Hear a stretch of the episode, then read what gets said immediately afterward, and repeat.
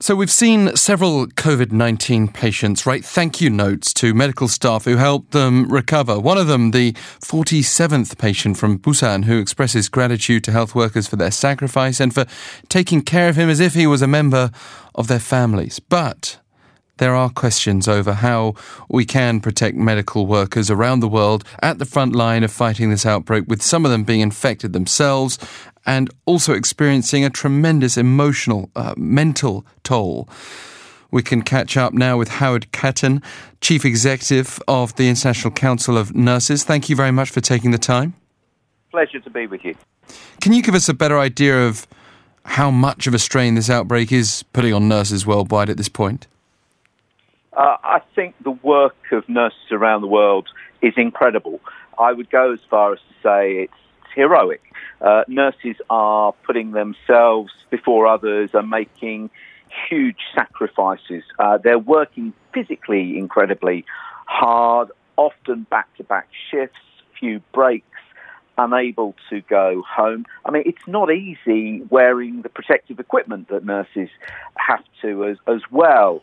We've seen pictures of nurses who've got sores on their hands and faces. It's difficult to go to the loo. It's difficult to eat as well. And of course, as well as the physical demands, there's huge psychological pressures as well. They're obviously looking after people who are anxious, concerned, and very, very worried. But nurses have families, have friends, have kids as well, who ask questions about, why are you going to work? Are you going to be okay as well? So an enormous physical and mental health strain that we're putting on staff. And I think one of the things that around the world we need to be really careful about is that we don't exhaust not just nurses, but all of our healthcare workforce. This has run for a few weeks already.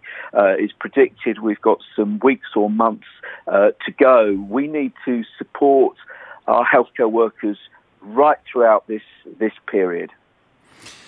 You mentioned the protective equipment, and you're absolutely right. I cannot imagine, when your skin's already raw, putting the mask back on the next day. But they're also competing in certain countries with members of the public for appropriate equipment. Some of these medical masks are being worn by ordinary people who are trying to do everything they can to protect themselves and their families.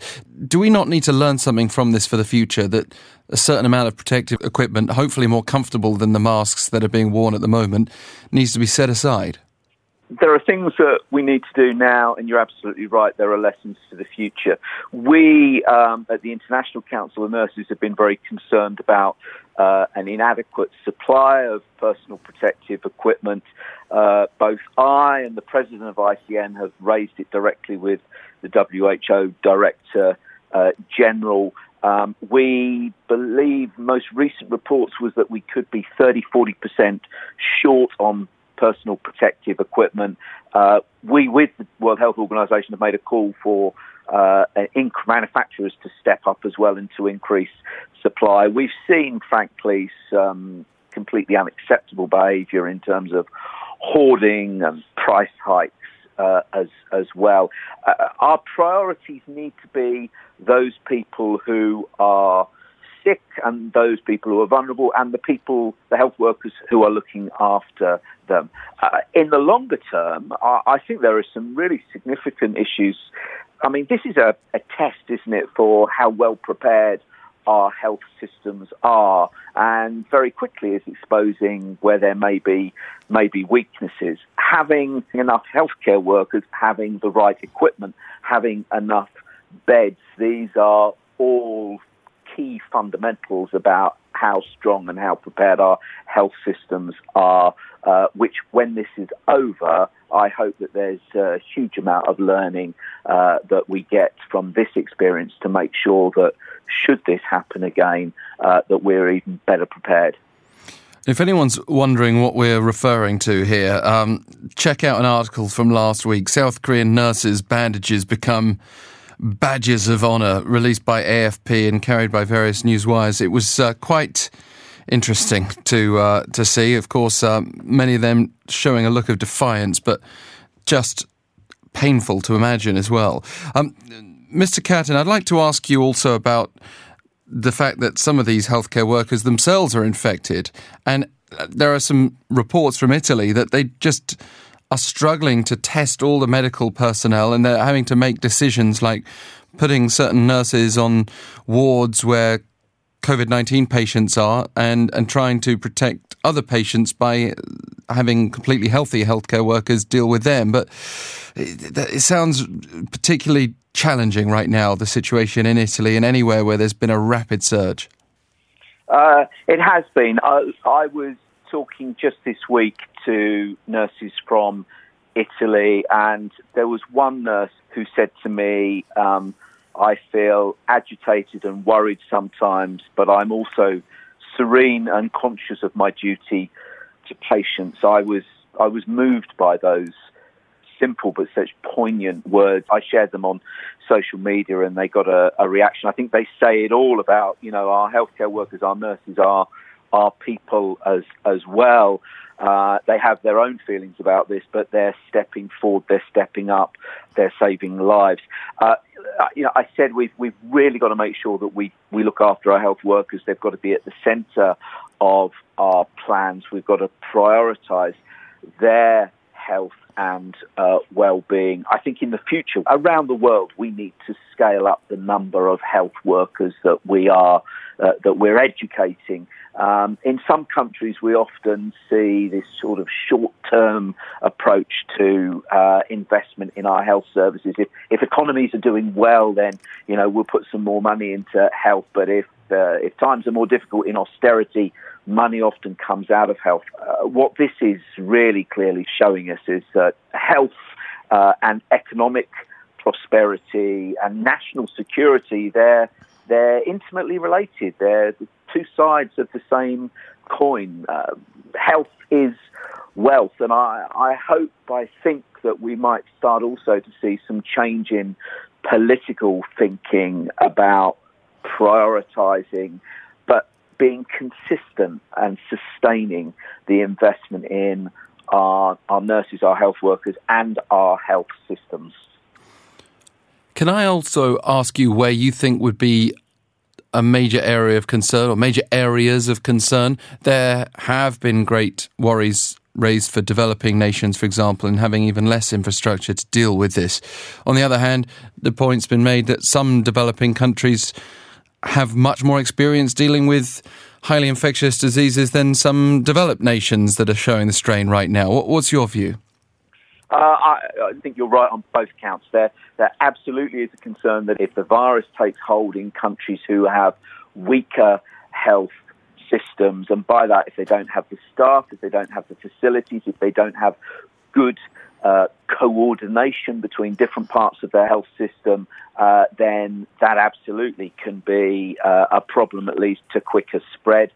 But then those countries, I think, know the real importance of dealing quickly, speed and acting fast in these outbreaks, being open, transparent, communicating really well with the public, regardless of whether you're a low, middle or high income countries. The speed, the coordination, the good communication, addressing the public's understandable anxiety often, but consistent, clear public health messages. These are all core key principles in all countries. And I think one of the things that the rest of the world, I see learning from the approach that's been taken in South Korea, the speed of the approach, but also the rapid testing of people as well, so that you test, you detect, you know who's got it, you can treat those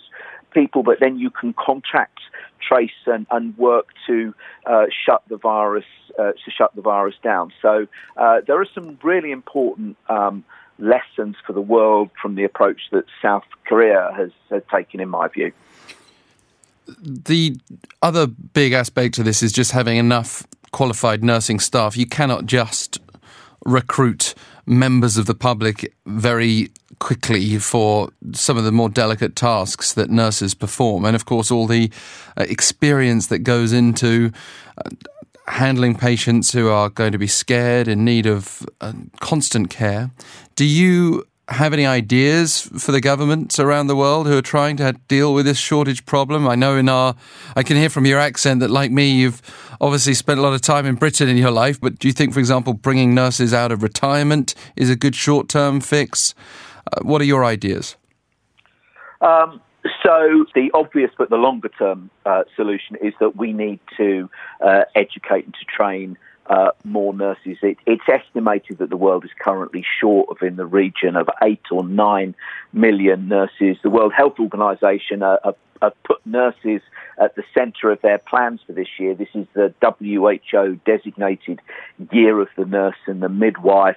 We'll have in just a couple of weeks' time a big report from WHO on nursing, which I expect will make a call globally to educate more nurses. And so that's something that I think that we absolutely need to do. But as you say, that's not going to give us a solution overnight.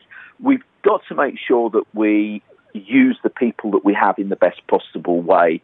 We've got to look after them, do all the things that we were talking about, not to exhaust the current workforce. Yes, there may be nurses who've retired. They may have retired early for a number of reasons, or they may only be recently be retired, who could come back to work as nurses. We need to be careful about that. If people have been out of practice for too long, they might not be completely up to date. Let's not forget, if these are retired nurses, they may be older, so they could be they could be more vulnerable. You know, nurses, like others, have pre-existing conditions. I think there may be something about looking at whether we can redistribute some of the nurses that we have as well. Have we got nurses in the right place? Something, though, I think that we need to be more careful about, and this has been suggested in some countries, is to, well, if nurses are still students, if they haven't qualified, could we fast track them to be a nurse and to use them?